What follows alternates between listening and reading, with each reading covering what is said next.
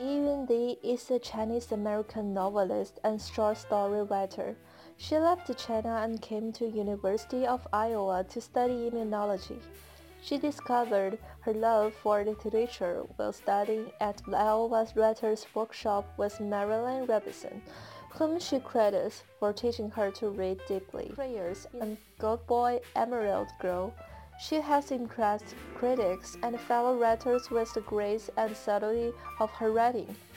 As one of the 21 best young American novelists under 35 selected by Granta and one of the top 20 writers and 40 named by the New Yorker, Li has received numerous awards, including Whiting Award, Lannan Foundation Residency Fellow, 2010 MacArthur Foundation Fellow, 2014 Benjamin H. Danks Award from the American Academy of Arts and Letters, 2015 Sunday Times EFG Short Story Prize.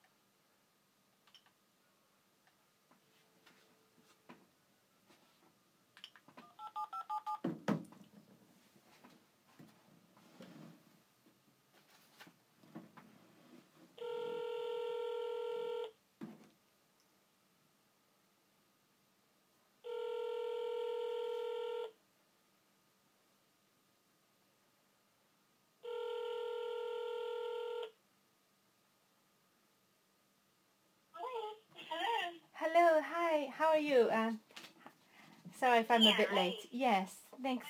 How are, good. How are you? Good. Is the sound okay? I'm very good, thank you. Is the sound okay? It sounds okay for me. How about you? It, it's good. Excuse me for calling a few minutes late. I was just getting my sound correct. Um, It's all right.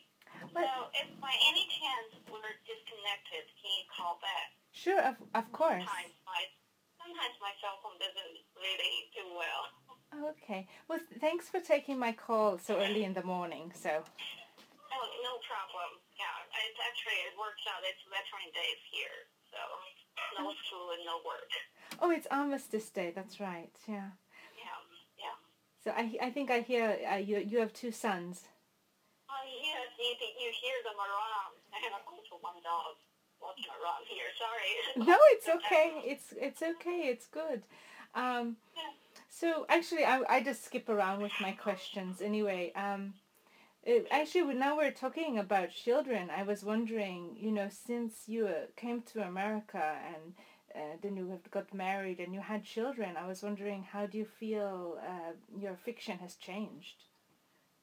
You know, it's interesting because I actually became a writer after I had my first child. Oh right, So- okay. Yeah, so I have always been a mother, I suppose. You know, a lot more. I've been a mother longer than, being a writer.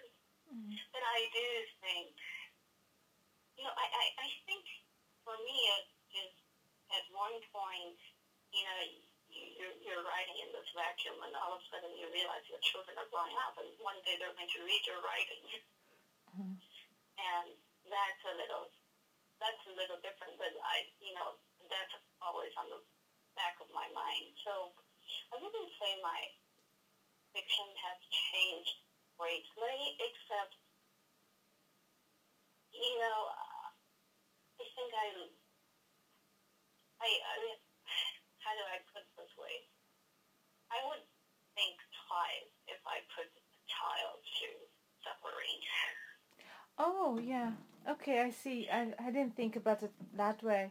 Yes, I can understand because it was something you were talking about um, before about um, having your uh, parents uh, read your fiction, and and then you have this other um, element of responsibility for your children, and I can see how it's delicate, but your writing is so delicate. So Uh, Thank you. I hope so. No, even if you write about things that are shocking, like a, a poisoning or a murder or infidelity in a marriage, um, you know, it's done with such delicacy that I think you have no worries to show your children. You know, I, I do think they, well, I don't actually worry so much because I also know they have read much, but some of my work, some Oh. of my books. So I, I think it's, you know, it's just interesting. Uh, like you, you, you make up a fiction world, and you think this world has nothing to do with your real life, but it's not true. It's actually the fiction world and the real life. They actually overlap sometimes.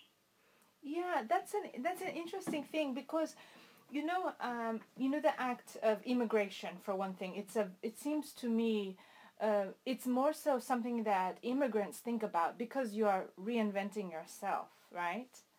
Yes. Yes, absolutely. And uh, Yeah. sorry, go ahead. No, no, no, you go ahead. No, it's it's your interview, but no, I think you um you come he, you come to America, uh, and you're you're telling your story a lot because people ask you because they're curious and and so you think about your life like a beginning and a middle and an end and it, it, I think it's a I think you know from the writers I've spoken to it's a great advantage you know to speak two languages to have this many stages of your life. Yes. I think it's, it's especially it's interesting when you say, you know, there's a beginning, middle, and end. And I think, you know, for those of us who have crossed borders, it's the artificial beginning is interesting to me. You know, there's a, like a clear cut. You know, that's the old world, that's the old country, and here's the new life, new country.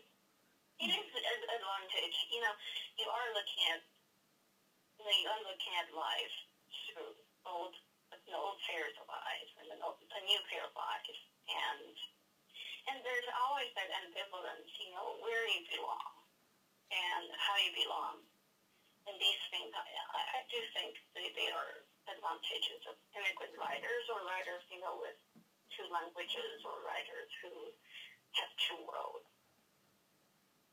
because that's something in in the title story of a thousand years of good prayers um, mr Shi's daughter is her name uh, yilan You know, yeah.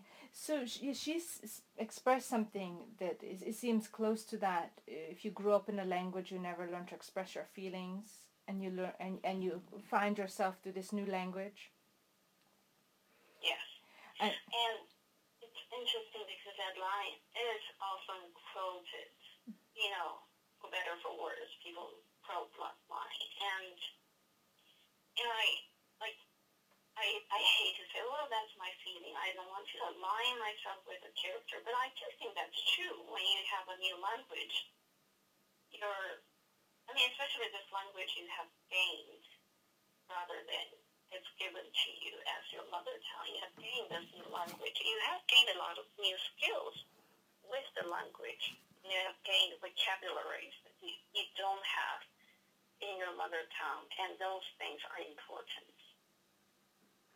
Sure, and not just that. I mean, I find, you know, in speaking another language, and especially that moment when you're not proficient at it, that there, you can be more honest because you don't have a choice to be so elegant and di- not dishonest, but you can't hide yourself so much.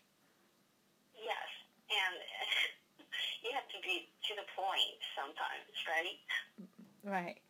Yeah, you can, but that's that's liberating. It's in a way, it's almost like an actor who is embodying a role. You are yourself, like an actor becomes themselves even if they're in a character that's not who they are. But Yes.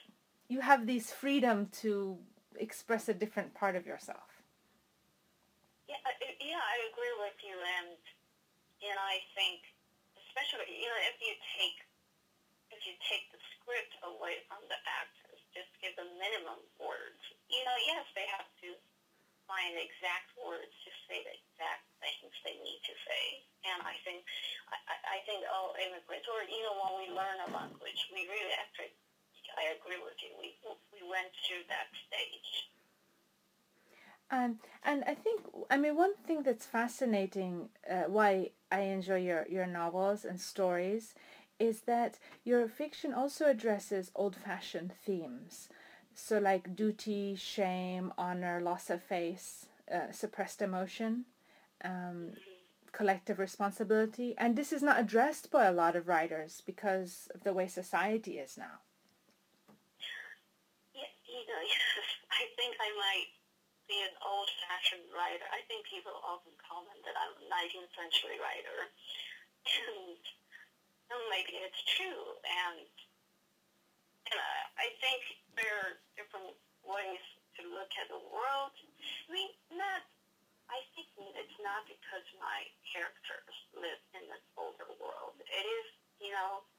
I mean, if you look at, for instance, Americans, I think for instance, duty, shame, you know, these oppressed, suppressed feelings. I look around at Americans around me. I think they feel these things acutely. But it's not something that would be written or oftentimes written by American writers because Americans, I, I do think American writers write, you know, different things um, where they focus on different themes and so for me, I'm just drawn to those characters and I'm drawn to those themes. Oh, it's very to me. It's it's very. I don't think it's so old fashioned, but it's a contemporary. Uh, uh, but it's a t- contemporary truth for certain people. So to me, because I grew up in a multi generational immigrant family, and so uh-huh. that's normal to me. Yes. Uh, you know, yes. grandfather and grandmother. You know, that, that's more normal. Where where are your grandparents from? Um, well, they're Chinese, uh, Chinese from my my grandfather, uh, but it's uh, not Mandarin speaking Cantonese. So, um, mm-hmm. but I'm not. Um, how do you say? Uh, I I I have that culture, but I left uh, America, where most of my family live now. Uh, when I was oh. young, so um, but to me, yeah. it's very real. Sorry, go ahead. You have Irish background too. Oh yes, Irish as well, and I, am Irish American, but I have Irish passport too. Oh, okay, yeah. See, so you understand? I think it's a mix. You know, it's a mixed thing, and we all bring our thing. And they actually, I actually think uh, Irish and American, I mean, the Irish and the Chinese are quite alike in many ways. Oh, that's strange. Yes, because you have an affinity. I think um, you spoke about him as being one of your teachers, William Trevor. Mm-hmm. Yes, yes, and yeah, I, I think so. Yeah, so. And because that's an interesting thing too, because it's not spoken about a lot, but all my Chinese friends, I don't know, uh, when I'm growing up, I think the impression is that among Americans, uh, that Chinese, they lump all the Asians together. And, and I don't think that Asians still are perceived as being very humorous. But I find Chinese are very funny. That's when you said to me they have a lot in common with, uh, with Irish. Uh, I, I think that that's one of the things. Yes. You know, I, I, it's interesting because when people lump people together, I think they lack imagination in the way that, you know, they look at your skin color, they look at your hair color, and they put you together. There was this, I don't know if you read, I think last year there was this, uh, there was this Irish man in Brooklyn, and he went to China to become a stand-up comedian. I heard about him. yes. Yes, and I just thought he, he said something. He said, "Well, the Irish and the Chinese are just cousins," and I said, "Oh, I've said that for years," and it's just the humor and everything. But it's it's harder to imagine for you know a wider audience if you're from different parts of the world and you look differently. Yeah, well, I think it's changing now, but it's also because um, I don't know. I'm not to talk about racism, but there is this perception, and because in Western country you're still not seeing a lot of representation of um, Asians of any kind of Asian. So it's quite there is still this foreignness. So, but yeah. it, it is changing, but um, mm. I don't know. So and and yeah, I, yeah. no, go ahead. I'm listening to you. No, no, no, no. no I, I I'm just agreeing with. But it's but it's good too when they when you're not overexposed as well because then as you say you can always be redefining yourself um, and well, another thing to to talk about your style. Uh, one thing that I love about your writing, I think maybe what you're probably known for is this these small human observations and a lightness of touch, um, like a reserve. I love it. I think that there's some uh, saying uh, Lao Tzu says, the fish must put his own mouth on the hook. Uh, I I think I think, but you do know that saying, right? Uh, and I think that that's how a, a, reader feels when they're reading your fiction. It's uh, it's just suggested the the hook is there, but we have we have to imagine it. We have to go after it. Yes, and you know I really strongly believe reading is as important as writing, which you know not me like my reading, but the reader's reading. You know I think that famous quote Nabokov saying, you know the reader's would do half a job. The writers do half, and they meet at the tip top of the mountain.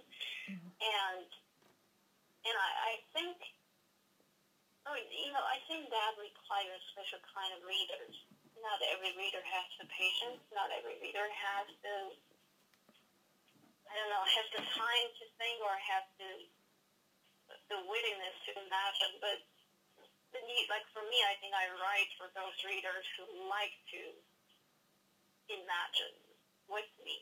And so I'm not spelling out things for them. I think they have to live through certain moments in the story. So I, I, I think that's always my belief. And I think, in a way, I mean, even though we're, I, I suppose, literature and film and television, we're pitted against each other, or the way it's represented. You know, uh, film is not good for yeah, but in a way, you it's become uh, storytelling has become. I think it's been aided as well by film and television now, in that uh, people have become accustomed to rapid cuts. You know, eliminating. Yeah, and so now you can just suggest things, whereas in the past in storytelling, you know, you had to say everything. But um, I think it's it, it's something that we've learned from as well, you know, fiction writers. Yes, and and that's that's very true. I think. You know, it's also you know, I'm just thinking that, for instance, if you read Shakespeare, you know, even though like the most dramatic Shakespeare moments, you can still have a lot of backstories, and you know, there's life beyond that stage, and and I just think, you know, that's the thing the writer does. A good writer does is, you know, you, you see this life, but there, there's 10,000 lives beyond that stage. Mm. Yeah, exactly. That's the in, the intrigue that makes us want to find out what they're doing behind. And and yeah, I'm I'm curious because I, I saw the film adapted. Well, I guess there was another film, but I only saw A Thousand Years of Good Prayers adapted and you you adapted that script yourself. Mm-hmm. Yes, I did. And, and and I didn't see the Princess of Nebraska, but what was your experience? Some writers have misgivings. What was your experience of that process? You know, I wasn't really keen when I went in to when I went in to adapt that. First, I thought that story was not. Nothing happened in the story. Basically, nothing happens. And two, I think, I mean, I, it's all internal. Everything is internal. And it's, to me, it's hard to imagine internal things, internal landscape on screen. So I wasn't, I wasn't very convinced that it could be done. So, and I, when you talk about storytelling, I did learn through writing that script a little bit more about storytelling. And so I, I learned what I wanted to learn from writing that script, which made me a little happier, I think. Hmm. So yeah, I thought I thought it was adapted well, but I, I understand what you mean because so many of your stories have this uh, subtext or um, internal psychology or repressed emotion, and so that's hard to bring to the screen. Yeah, I mean, one thing I learned from, I guess, just working with the director and you know the group or the crew or you whatever you call that. I, I one thing I learned is you know when you write fiction, you really are in control and you are in your you know you're in your pajama and you, you write everything. Everything can be worked to the to the maximum. You know I don't know you can work on it forever, but the film is always always have to reconcile. You know, you have to resign to certain moments of you know imperfection. So that I learned. I think it's it, it is you know they a lot of people work together and not everyone is the same. So that I I also think that's a good experience for me. Can you imagine if novels were written that way? I mean, I know the script writers do that. I know. I mean, but you know, your the Irish writers Ross and Summer Summer Ross and Edith. Uh, I cannot say her name. The cousins, the Irish cousins. Do you, do you know what I who I'm saying? Maybe I'm not hearing correctly. I don't know. Um. Oh, let me let me let me tell you. It's um Love and uh, okay, Louis Ross. Love. Uh, Summer Summer Ross. Some Okay, um. let me let me. It's okay. Sorry, it's Ross Somerville. Okay. Yes. Yeah, Okay. Wait, is it Ross Somerville? I mean, it's the they're older. They're older generations. It's Edith Somerville and and Martin Ross. Okay. They're Yes. Anglo-Irish, Yes. and they're cousins. Uh. I think almost all the novels they wrote together. Actually, not in the same place. They live in two places. They they wrote the novels by communicating with each other, corresponding in letters. Yeah. It's it's hard to imagine. Because writers are so stubborn. How they do that. How did, I think they, these two were really fascinating. I think maybe just by nature they complemented each other very well. So, but Yeah. I, I agree with you. I don't think books can be written that way at all. Yeah. I, I don't know. You'd have to. It's it's it's a strange thing, but it's all it's beautiful what happens in theater, and that I think that's part of the magic of it that it even gets made. You know how all, all Yeah. works. Um, there was a line. I'm sorry. I I switch around. I I jump around with my questions, but um It's all right. um there was a line in um what is that to do with me? And you wrote anger made our lives meaningful, and uh, I just thought that was such an interesting observation. Um, and I don't, I don't know why I, I remember it now, but anyway, on another note, what do you think makes your writing meaningful for you, personal? Oh. You know, I, I think that, well, it's interesting because that piece you quoted was very early. Mm. And, and I sort of felt maybe I lost that anger. And I think that anger, when I say anger, I think it, I really meant at a certain age, you know, I think that anger referred to when you were 20s, you know, you look at the world Yeah. so, in fact, I think I'm often quoted as not being angry enough, or at least, you know, when I go to panel, people would say you're not angry enough. It's interesting. So, what makes meaningful is, I think I'm. See, I, what I, I'm sure you get the impression when I talk about anger. I'm very ambivalent about anger. Then I think it's not anger. It's everything in life I feel ambivalent about. Wow. And you, you, if you ask me a question, I can never say this or that. I can give you both answers. So I think the meaningfulness of writing is it's really one place you can be ambivalent. And you can be ambivalent about your characters. You don't have to make any judgment. And so I, I think it's just, it's a very safe place for ambivalence. Mm-hmm. Oh, that's interesting. Yeah, you can really explore. You can explore characters who are malevolent or and not and not judge them. That's interesting. Yeah. Hmm. Yeah, it's but it's great. I think it's like I, I, I do keep on thinking it is a, like acting. It is inhabiting another person's skin without the consequences. That's right. That's exactly right. And and I mean, I do. It's, it's interesting because when we were traveling in Ireland early this summer. Oh yes. Like after a couple of days, I started to talk with an Irish accent when I order food. My children said, "You're so rude. You know, you cannot do that. That's so rude. You're mocking people." And I knew that I shouldn't do that. I mean, it was actually I, I didn't do that intentionally or conscientiously. It was just sometimes you pick up things, and as a writer, you really actually put yourself into that position right away. So you, it's easy to slip out of your mold and be somebody else. Well, that's that's part of. I imagine that's in you know as an actor prepares. I guess a writer prepares. You know, you're listening to sounds, you're observing things, and and part of it is yeah, just learning how people talk. I do that too all the time. It's it's crazy. No, it's I meet someone who's German or South African and suddenly, you know, I come back with a South African accent and my husband says, "Who are you?" I know, I know, I know. Isn't that interesting? I think, yeah, I do that to British people. If you know, if I'm in London, I speak like really like British English. I know what you mean. It's, it's, it's again, it's you. You're keen to pick out these things because they don't belong to you. Yeah.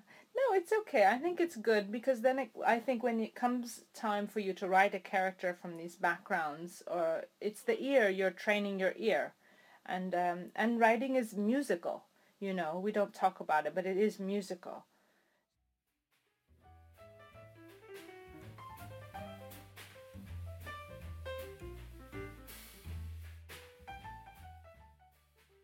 I'm Yuki Jiang a sophomore from Syracuse University, majoring in broadcasting and digital journalism. I'm associate interviews producer in the creative process. As a Chinese student who also have a great interest in creative writing, I was really fascinated to hear Yiyun talk about how she got infatuated in literature how she feels having a new language, especially which she has gained after arriving in another country, and her true thoughts on storytelling difference in literature, television, and film. Nowadays, we have become so attached to the digital world, and decreasing people are willing to spend their time on literal reading.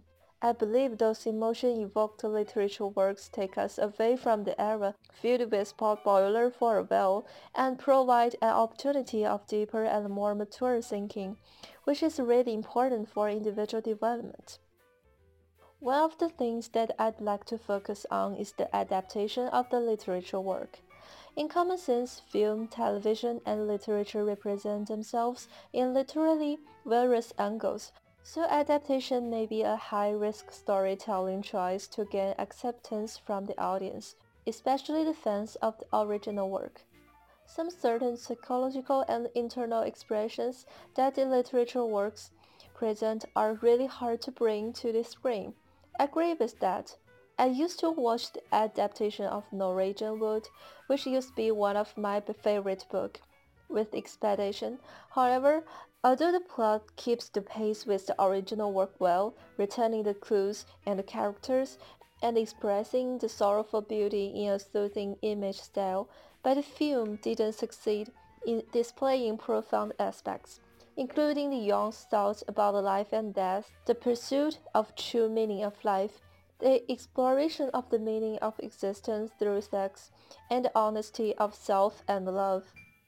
When Li said regarded herself as an old-fashioned writer and people often comment that she's a 19th century writer because her novels and stories explore old-fashioned themes like shame, suppressed emotion, collective responsibility, which are not addressed by a lot of writers nowadays. I can really relate to that. As our country developing, those problems has become less prevalent among society but have never disappeared. Homosexuality problem is one of them. As of love and marriage, China is still stuck in a relatively conservative stage that love is forbidden, so homosexuality should be banned. Until now, homosexual couples can't walk hand in hand on the street or they will be the object of ridicule. Homosexual work are usually automatically filtered.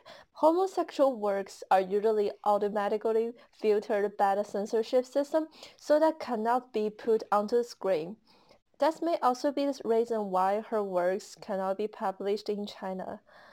Some homosexuals are even forced to date and deceive innocent people for marriage, but the truth is that love is only the matter of each other, not gender.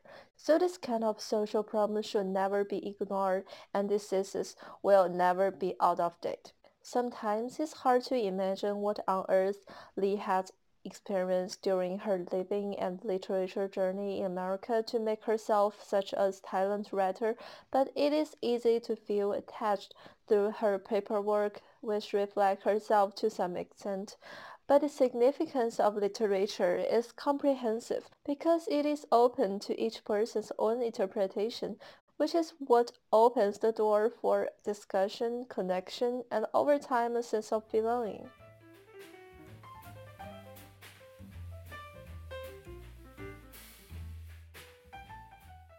So, oh, yeah. Do you ha- do you play any musical instrument? well, I mean, not not seriously. I, I, I when I was younger, I played a accordion, which oh. I did to one of my characters. Okay, yeah, that's right. Um, yeah, it's funny. Well, but writing is how you continue your your music. That's right. And I think um, I'm thinking you you gave some of your uh, from what I was reading some of your memories to uh, your the characters in, in the I'm thinking not the vagrants no in um, in Kinder Than Solitude yes. Uh, so that was um, was that a difficult book to write? It's a difficult a little bit I think. Uh, the part is uh, I think like if you look at stories and if you look at the Vagrants, I think Vagrants the Vagrants is a bigger novel, but time-wise it's contained. It's a, like one to two months time in my head. And it's easy to write those two months and say 20 years. I think it's just how to arrange the time in my head. I think writing fiction is always how to, you know, how like you figure out how to treat time. So kinder than solitude, I think it's just how to treat that transition of time. And it, t- it took me a while to figure out how to do it. It was interesting in both. I guess um, they're they're interesting because they both um, start with a death of kinds, and yeah. uh, uh, it's a very dramatic moment. And uh, and yet some of the themes they share these themes. Um, like I'm thinking how if one person who is a victim is in a way not the victim or how how some you know a violence committed on one person contaminates a, a whole community or several people yes. And you know it's so funny because someone asked me so why does every novel start with a death? And i always think you know death is not the end of the story. Death is always the starting point of the story. And because death is such a well, there's no private private death. You know, if you think about someone who's like in the newspaper, someone died yesterday in New York and she was murdered. That's what's really public.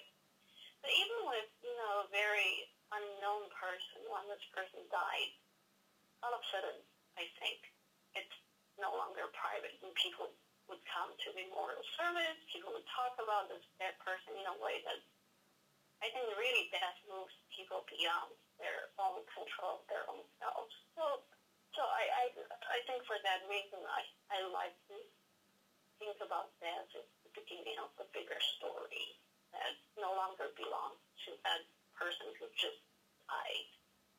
Sure, it's like a, an unraveling. So you see, how did that person become unraveled, and all the threads that brought them there.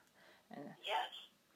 Um, so I was interested. I guess you you uh, for a while you were in involuntary um, soldier in the Chinese army. Mm-hmm. I about a year, yes. So what was what was that experience like? I mean, how do you, how did you draw on that for your writing later? I think, well, I mean, in retrospect, I really appreciate it. And partly is because I went there when I was 18, I came out when I was 19, was the time that when you started to develop your whole, I guess, life philosophy and, you know, your view of the, the world. And I went in, when, when we talk about anger earlier, I anger makes me, when I went in, I was much angrier than when I came out of that service. Partly, like, I felt that I was I went, I went in with this, you know, young people, I went in with this, this urge to become someone, to have like a big personality. Sure. To, to become like, to have a like, character in me. But I realized it's, really boring after a year. I realized, you know, I could become a personality. And I was a personality, and I was a character. Really rather disappointing. And again, you know, the, the moment you put yourself in that situation, a lot of things are black and white. You know, the army is bad. You know, the people who are present in the army, they're bad. But they're, it's not true. Everybody's so complicated. So I came out, I, I think, I think the moment I left the army, I knew that I could never judge anyone, and I became really ambivalent about a lot of things. Yeah, exactly. The army forces you into false positions, and the fiction is like the opposite of that. It's all the shades of grey and. Yes, absolutely. And I was curious. I'd I'd read something else. I guess you you must have uh, you witnessed a, a denunciation before an execution. Yeah, that was when I was in even before elementary school. So probably when I was five. Okay. Wow, that's quite extreme. Yeah, I, I think it, you know, I, it's interesting. You know, I didn't really feel anything weird. I mean, as children, everything comes to you very naturally. You just, you just remember these moments without understanding them, and only when you're grown up and you look back, you realize well, there's more to that understanding. And because so was the vagrant sort of your way of making sense of that, and then the wider story of what happened in that time. Yes, I think so, and and I so specifically I set it up, you know, in 1978 to 79, which sort of you know overlap with my confusion, years of my confusion, and in a way, I think writing is always a way to sort out your confusion. Yeah, because I think I, I don't know. Did we we speak about this before? You were saying, um, you were sort of taught never to put your thoughts into words, and that that must have come out of um, what the Cultural Revolution. Uh, do you think that your writing actually is part of you know you were formed by the Cultural Revolution in a way? Well, it's certainly my decision not to write in Chinese is formed by that, I think. I mean, not to put your thoughts into words is, well, it's a lifelong policy. You know, my parents, and they would teach us these things. So you learn early on, you know, these things are not, you're not supposed to do these things. And, and I, I think for me, is I, it's interesting because if I look back now, I thought maybe I really didn't have any thoughts because when I was told not to put thoughts into words, maybe I just didn't have the words for my thoughts. Maybe I only started to really think hard when I started to think in English. So, mm. so in that sense, I think maybe English is a, not my second language, but closer to first language. So I would say yes. I think the whole, the long, I don't know, detour to writing probably was, you know, partly informed by the Cultural Revolution. And I can imagine how frustrating, as someone who is, uh, you know, potential writer and who's curious about people, um, you know, people hiding their thoughts, not saying what. I mean, there's a there's a constant. Uh, how do you say it's almost like a constant mystery you know to try to figure out what's really being thought and what's really going on uh, did you find you were like that as a kid very curious asking lots of questions or I was very curious and never asked questions because you also learn quickly not to ask questions because I mean this is very Chinese. You know, when you were young you were not counted as a human being. So whatever you wanted to know, people really did not care about those things. So I didn't ask questions but I I was very curious. I I, I think I you know, I offended people when I was really young because I was so curious. I would stare at them just for a long time. mm, me too i did that kind of stuff I know, isn't that isn't that fun to stare at people? People would really be offended, and they would they would say really mean things because we're staring at them. So I was curious, yes, and and also partly I think nobody really explained the world to me. Yeah. Well, it's it's nice to have wonder. I mean, it's it's really unfortunate. I mean, that's sort of the thing with well, growing up. You're supposed to oh, uh, you know, learn not to do these things. Don't uh, step on people's personal space. But you know, the wonder of the child, and I think that's what all kinds of writers or all kinds of artists have is that they have this wonder, this curiosity. Uh, Yes, it was absolutely. yeah it makes it uh, uh, it is one of the makes it a fortunate career i think. It's it's, it's to, to keep that alive. It keeps you young in effect. Um, so of your of all your characters you've written who is the closest or who are a few of the closest to your own personality would you say? Oh wow, that's a very difficult question. um, of all the characters, I would say you know the narrator in Kindness, uh-huh. The novella. yeah And Yes. I think she probably is close to me in many ways.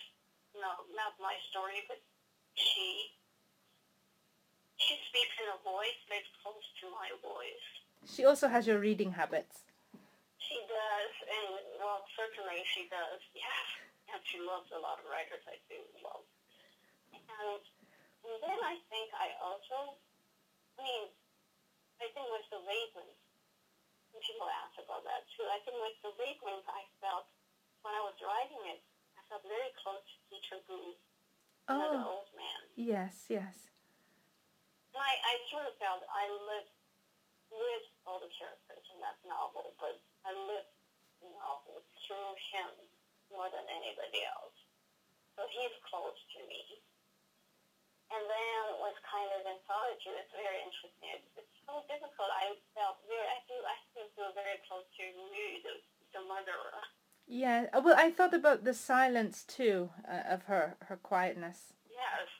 She's, I mean, I, I certainly am, I'm mystified by her and I'm drawn to her, but I also, I feel very close to her.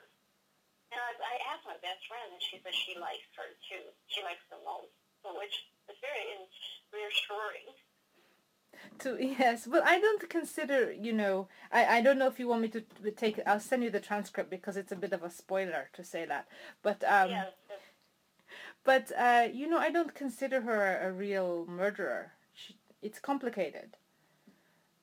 She is. And I actually, when sometimes I don't, you know, someone asked me, you know, if she did intend to murder. I don't think she even knows herself. You know, she's just like half-heartedly mm. doing things. And when, when you talk of the consequence, it's interesting because for her, she views the world a little differently from us. I mean, from when I say from us, or from everyday people, it's like she actually does not think about the consequences. And the consequences is that she is, I don't know, I mean, she's not concerned with consequences, which is fascinating to me. yeah it's almost i don't know it's like she looks at her actions through a perspective of a long time how do you say it's like how a leader views things that happen that are incidental like a death as opposed to the, the big scheme the big uh, story Yes. She, she's, she's absolutely. I, you know, it's, you, it's interesting is that she looks at herself. I always imagine, you know, like you turn the, the telescope around and you put your hand in the telescope, your hand becomes really farther, further away. It's really far away and small and, and boring. I think the whole life she has lived is lived that way. You know, it's like a reverse telescope and she can look at her life and somehow she can say, you know, that life is so far from me. And she just doesn't I, I don't I think there are just only a few moments in, in that novel that she said, Well that's me.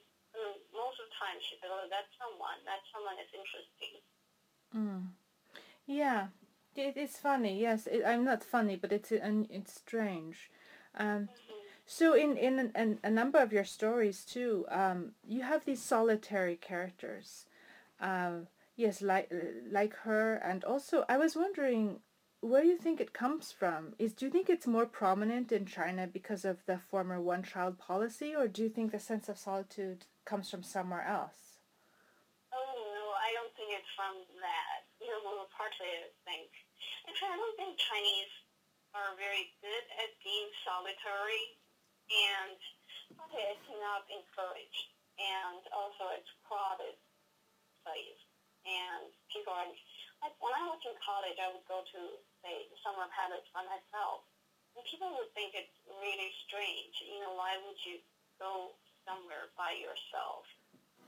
you're supposed to always be with someone. So I don't think it's a, it's solitary is not solitude is not encouraged in the culture, and and I think for probably for that reason, solitude is important for me and for my characters too. Oh, okay, that this is interesting. It's true, yeah, because I I haven't there isn't um. Hmm. Anyway, sorry, I'm just digesting that. I was wondering if you could talk a little bit about teaching. Um, your teachers for at Iowa, I guess Marilynne Robinson was one of your teachers. Yes, Marilynne Robinson is was my teacher, and I really liked her work, and I liked her teaching too. I mean, she's the kind of the writer. She would not teach you how to write. She would teach you how to read. And really, you know, I don't think I. I mean, I, Parker, I think people always say, you know, writing is not teachable. I agree, writing is not teachable, but reading is. And just reading the work with Marilynne Robinson, I think well, when I was in school, she would teach Moby Dick, she would teach the Bible, she would teach, you know, New England, New England poets, and she would teach Faulkner. All these are semester-long reading courses, and I learned so much from her. Mm-hmm. So and and now because you're a teacher as well, and so what are some of the things you like to impart to your students? What is your curriculum? What are you teaching them at the moment? I is when I teach short stories. You know, I, I think partly I love short stories, and I have this record of teaching short stories and writing short stories. And, and again, I, I, I think, and I also teach writing, but I teach writing also with the belief that writing is not something that you can teach. Reading is. Mostly I, I think, I look at my students, I think they are not very well read. I mean, even those who want to become writers, they're not the most well read people. And, and so partly I think I just like to read with them and point out the things I see in the book. Say I see in Madame Bovary or I see in War and Peace, I would share with them. Mm. So You're te- yeah. my hope is they can read closer. Right. You're teaching them to notice.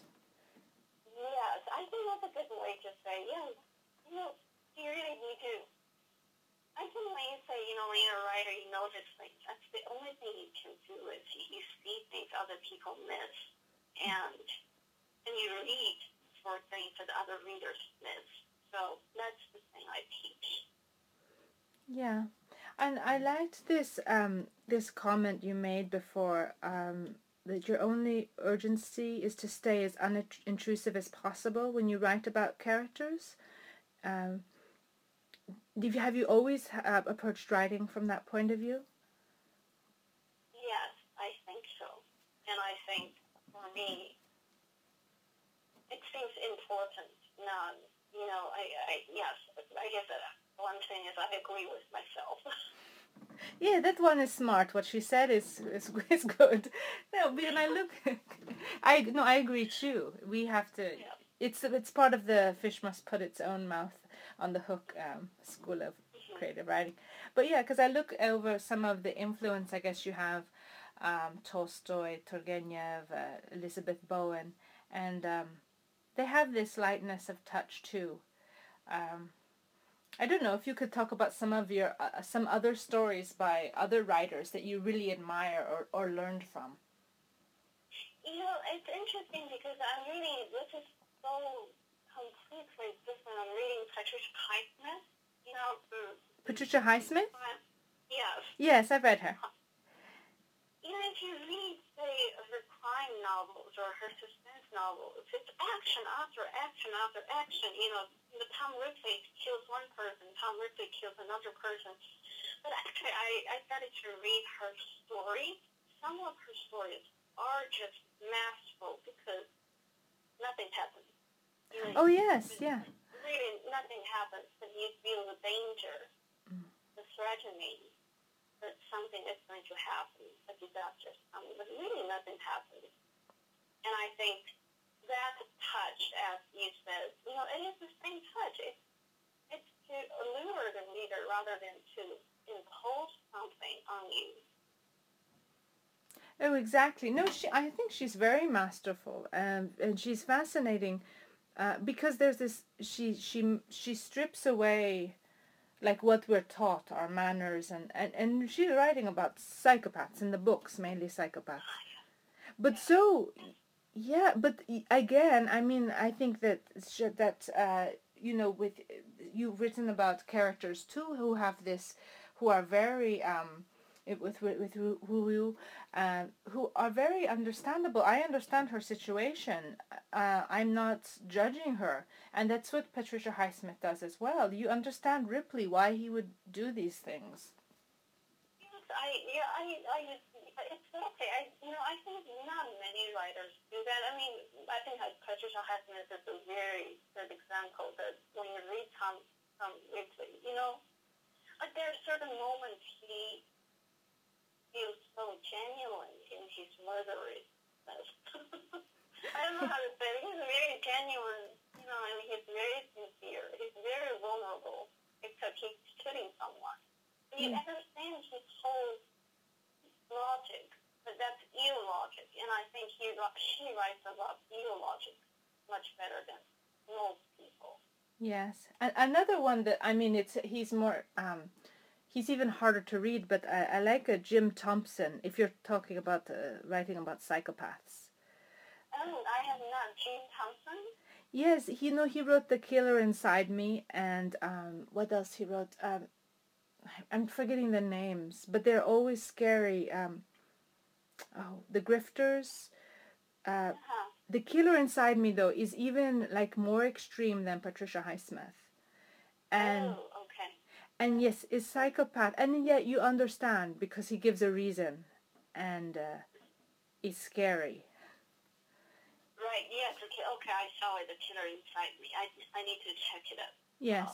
Well, they don't. There was a movie made, but don't. Uh, what? Read the book uh, before. It's Right. Yeah. Right. I probably won't see the movie in any case. Oh, good. no. It's a good one. Now, don't. Not you. Maybe don't want to read it before going to bed because it's not that it is. Um, it's not like it's a, a, a physical danger frightening uh, that it, there is but it's it's the fact that you are in the head of a psychopath and it's uncomfortable to live there so i mean it's so now i'm curious now you're reading patricia highsmith are you going to write um, a thriller a straightforward thriller or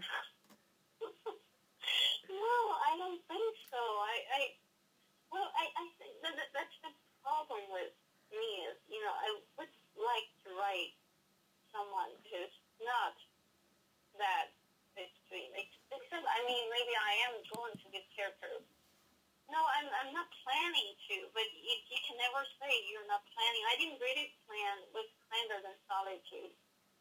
I mean, I knew before I started, I knew there was a poisoning, but I didn't know how it happened and who did it. I didn't really know who Ruyu was until she became who she is. So, no, I don't know. I can't. I can't plan. Okay, no, but that's good because we discover it with you. That's the most natural way. Uh, and that's what nice too because with your novels even though they're novels they have this sense of um, hmm, uh, the rhythm has this exci- uh, excitement that I associate with your short stories. You know? Thank you. Yeah. It's like because I love short stories and I think they're not championed enough. Uh, and any the novel it's rare because there's usually these dead spaces even if they're very good novelists there's some you feel like oh they're just going through the motion and they're getting to what really is interesting but yours every every uh, segment is has the uh, compression of a short story.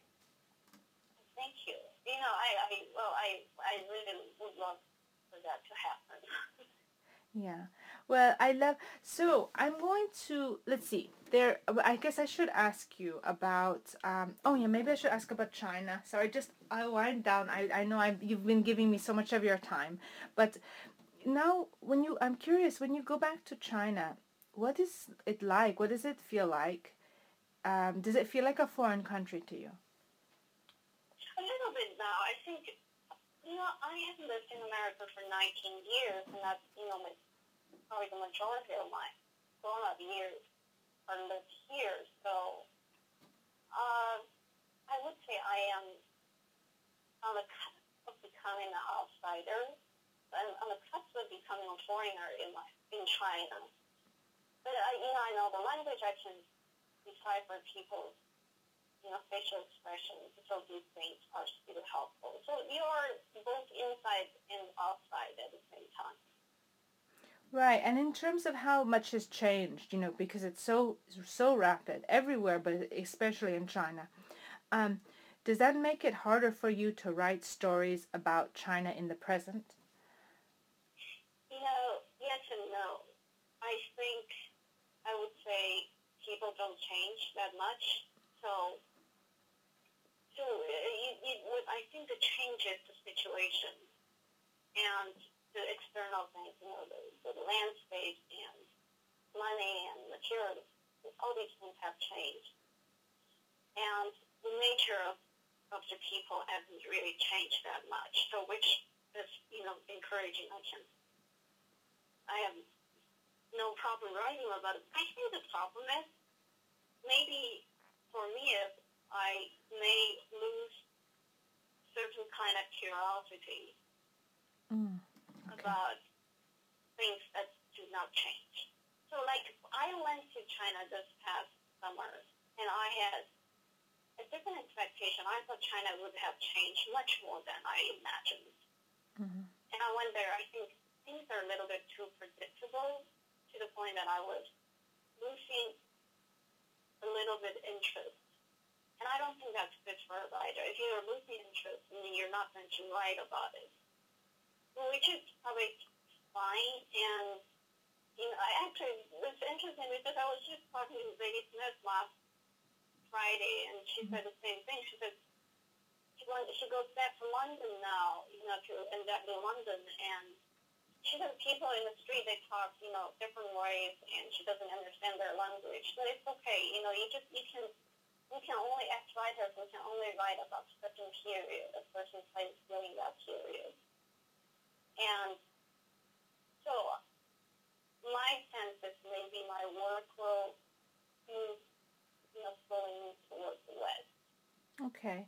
Yes, I can imagine because uh, when you came to America, you know the gap uh, uh, capitalism is was just really starting you know in china and now it's like they're better capitalists than anyone even though you know superficially it's not but it really is more so than america yes absolutely so yeah so it's it's strange it's it's the it's becoming that's that's the globalization um i guess i want to ask about because this project is about the creative process and the importance of the humanities. You know it. Oh yeah, I didn't tell you about the background. I can't remember. It's going to go to um, universities like. Uh, I'm speak. I I would like to bring it to California. I'm discussing with some universities there, but also Oxford and Sorbonne and um, um, MIT. Um, so we're so it's for students and professors. Um, Okay. so it's good. I think altogether there'll probably be more than a, a million students that may look at this. So, so uh, I could you just talk a, a- briefly about you know the importance of the humanities. Um, what can books do that nothing else can do for you? For me, I think, you know, I, I, I think people get closer to each other only in books. You know, in, I think in real life, you know, if you look at real life, people hide from each other, you know, a lot of things. And they are obliged to have small talk and they're obliged to follow certain, you know, social norms. And I, I just think in general people are lonely in that way. And and when people read, especially fiction, I think, you know, I think characters don't, I mean, characters may be hiding from one another, but if it's this book, we get to know the character in a way that maybe even more than we know ourselves. And, and that's the closest one can't get to another person, and that's important. Exactly, it's well for empathy and yeah, you know it. I think it performs a lot of roles, and I guess there's there's three questions that I could send them to me to you, or I could just ask you. There, it's for another section of the American Writers Museum. They have a different Uh-huh. exhibit.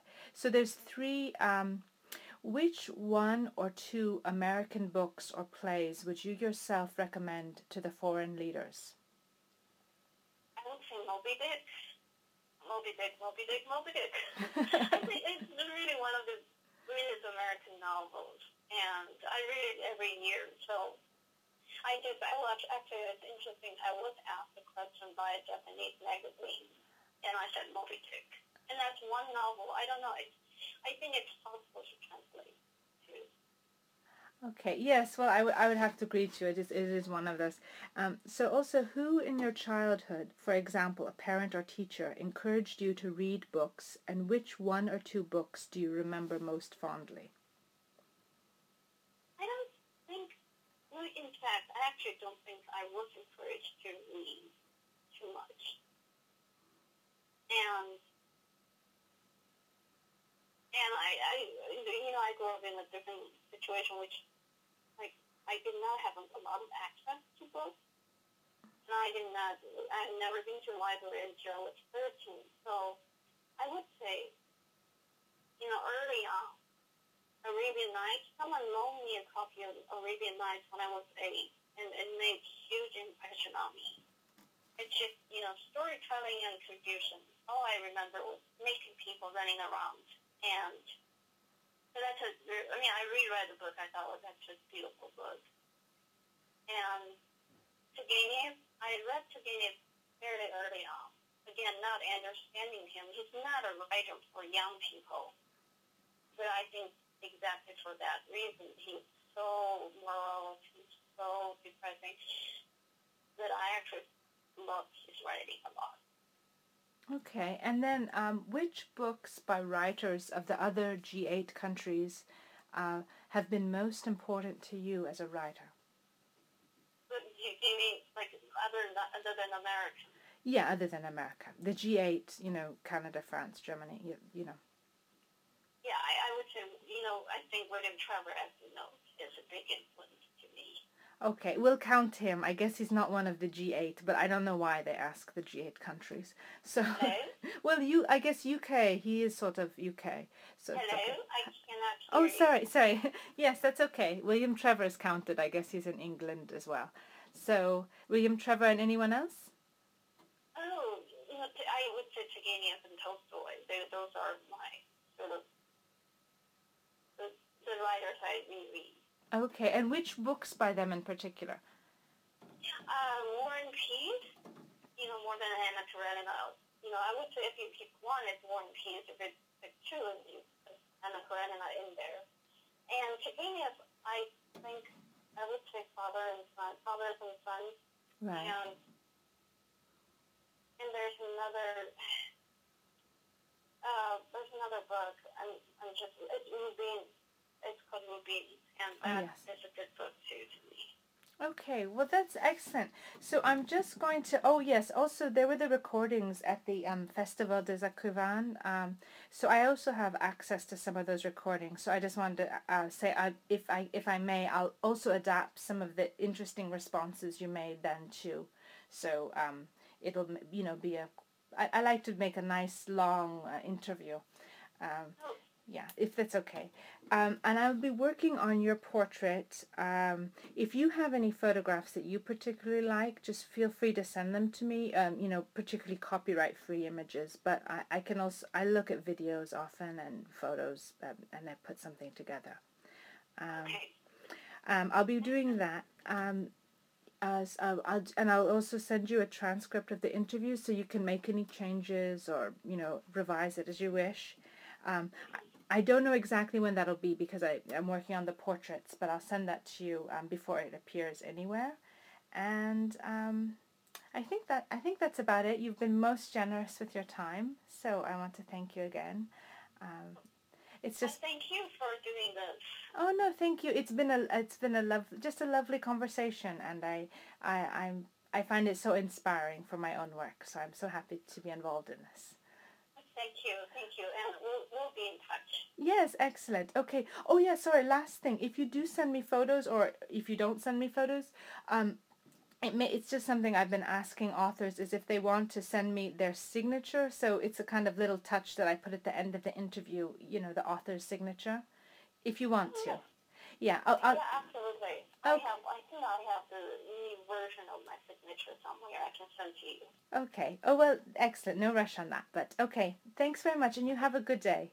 Thank you. You. I, I really Bye. enjoyed reading your books. Thank, Thank you. thank you. Bye bye. Bye. Bye.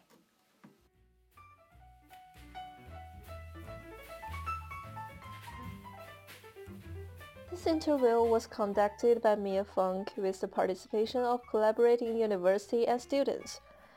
Associate interviews producer on this podcast was Yuki Jiang. Assignment editor is Sorella Lark. Wintertime was composed by Nicholas Anadolis and performed by Athenia Trail. Has this interview sparked your creative process?